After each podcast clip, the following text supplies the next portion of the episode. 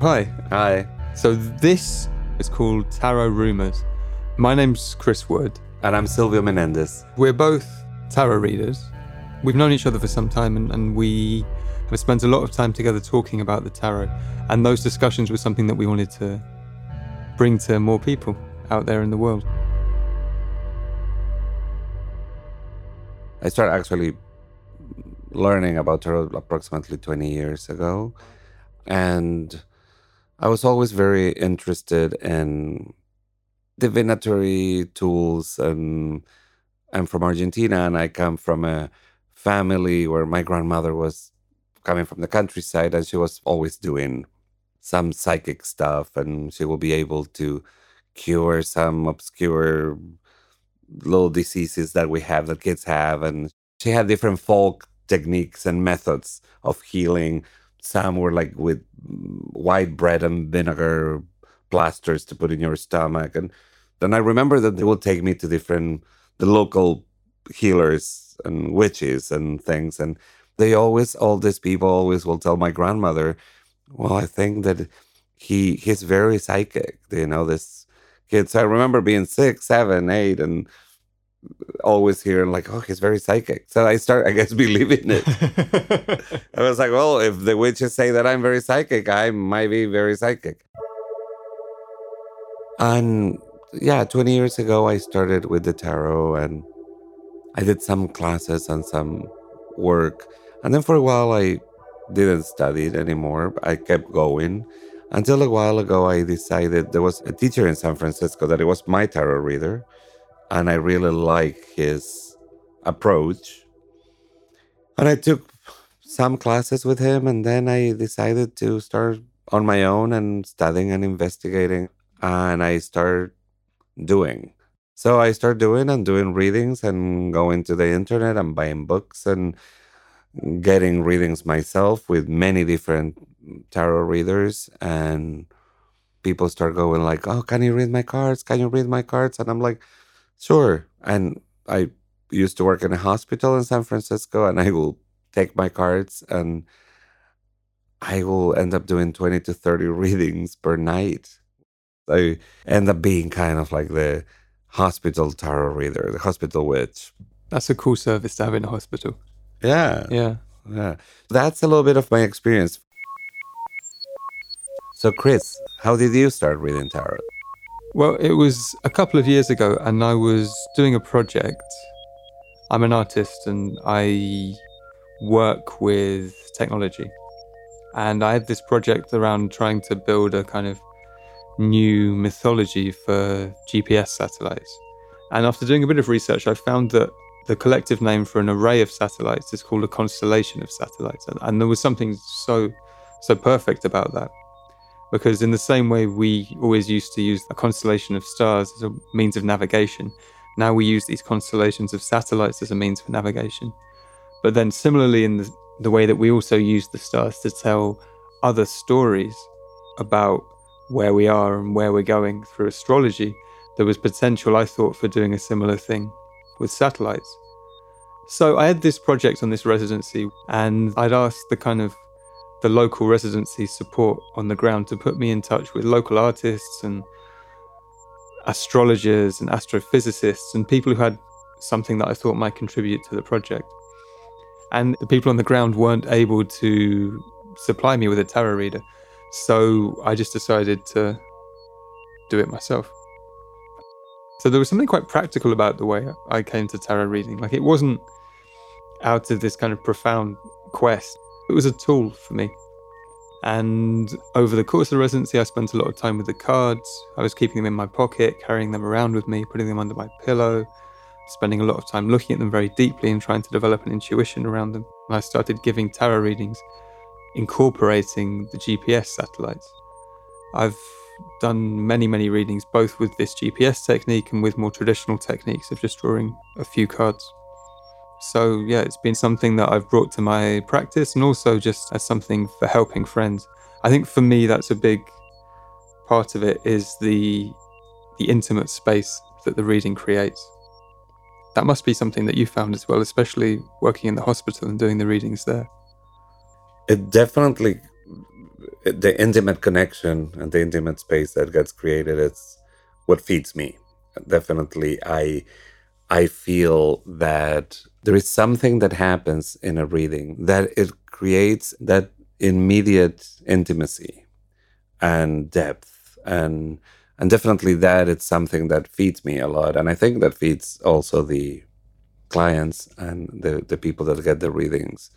For me tarot is a great self knowledge tool. It's definitely something that this 22 archetypes have that there are this 22 ways of experiencing life 22 portals 22 gates. It's they're very powerful and there is a very powerful imagery there is a very powerful invitations. I see it as an invitations.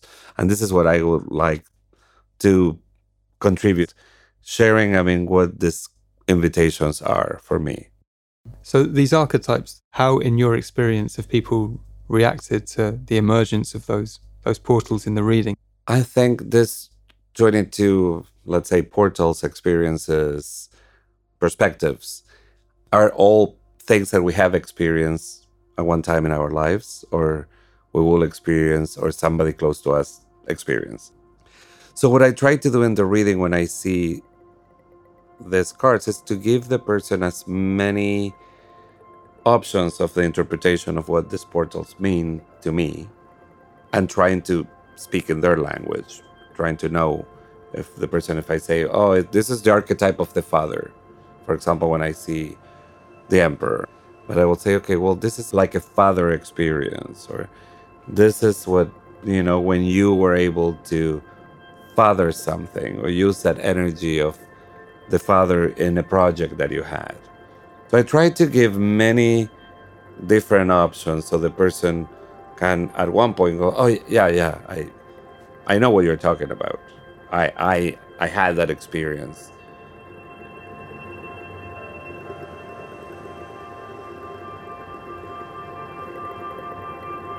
That's why I say I like the word invitation. Because for me the word invitation is kind of like it's not threatening. But for example, let's say the sun. For me, it's inviting you to shine.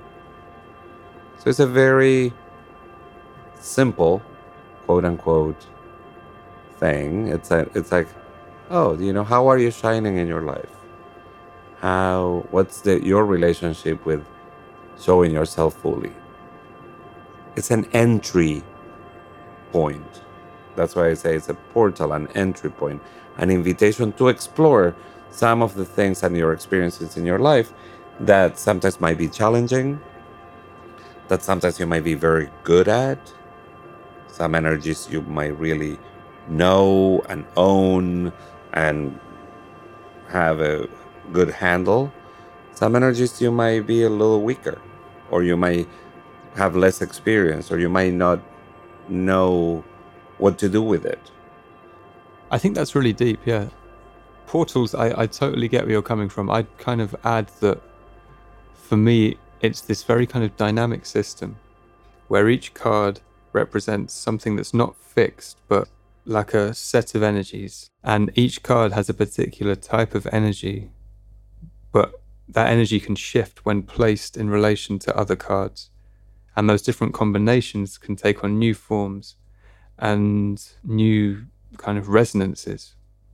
I suppose that's another way of understanding the reading for me, which is creating the opportunity for resonance with the client or with the person you're giving a reading to.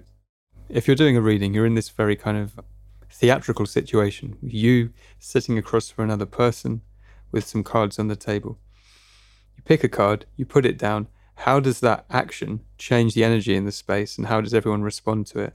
how is it described and how does its ripples kind of go out into people's expectations into the space and how does it change everything around it? And i find that when one does that each card that you pull has an ability to shape the space.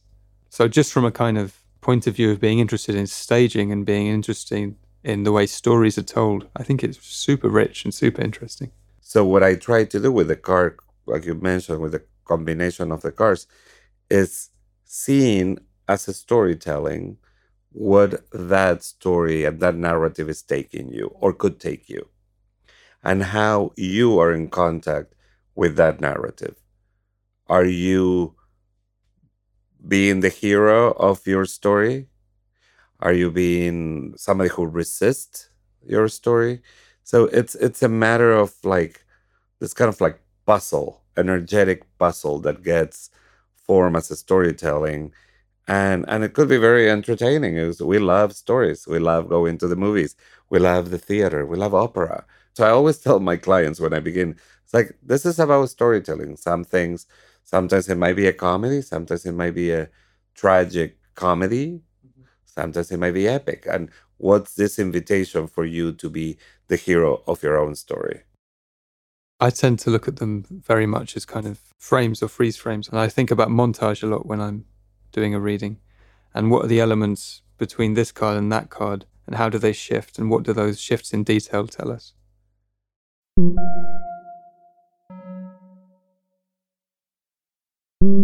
And that actually takes me to another thought, which is someone asking what will happen.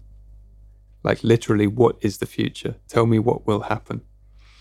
And I'm always very uncomfortable and say, it's not really about what's going to happen.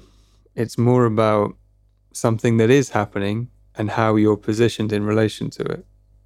What do you think about that? Actually, I, I do the opposite. I love Do that you? question. Do you? I say, I'll tell you what will happen. you will love, you will suffer, you will enjoy, you will end, you will succeed, you will fail. I mean, I, I use that as a joke, but it's not. Hmm. It's like the whole array of experience will happen hmm. because that's life. It will happen. Everything that I say will happen. You will be born and you will die. And in the between, you will love, hate, succeed, fail. Hmm. And so I sometimes I use that as a as a way of like I one time a person asked me, Well, will I be happy? I say, Well, sometimes you will be happy, sometimes you won't. I don't need the cards to tell you that. But I think it's interesting to bring it back to them. At one point, those 22 portals, those 22 experiences, on one way or another, you will go through them. No doubt about it. And how you encounter them, how you deal with them, how you manage them, how you enjoy them, how you surrender to them, it's up to you. That's the part that is up to you. And, you know, you can deny it and resist it, or you can go for the ride. And usually, my invitation in 99% of my reading is enjoy the ride. Yeah. Enjoy the ride and and be aware of what's happening and be aware when work needs to get done and and so forth. and work with it and and learn from it and fight with it and Experience it. experience it Yeah. love it yeah. hate it Yeah. you know so that's why i think it's so rich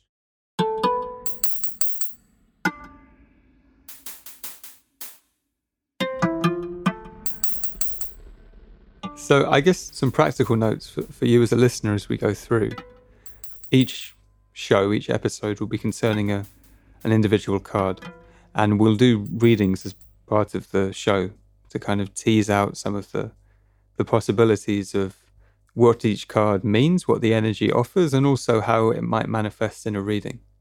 we're not trying to do a class you don't have to take notes or anything except if you want to it's more like surrender to that invitations and those energies so if you have a card pull a card pull that card that we're talking about you can put it under your pillow that night play with the energy see what that invitation is for you because one of the things that i think we believe deeply is like the cards are definitely an invitation for your intuition.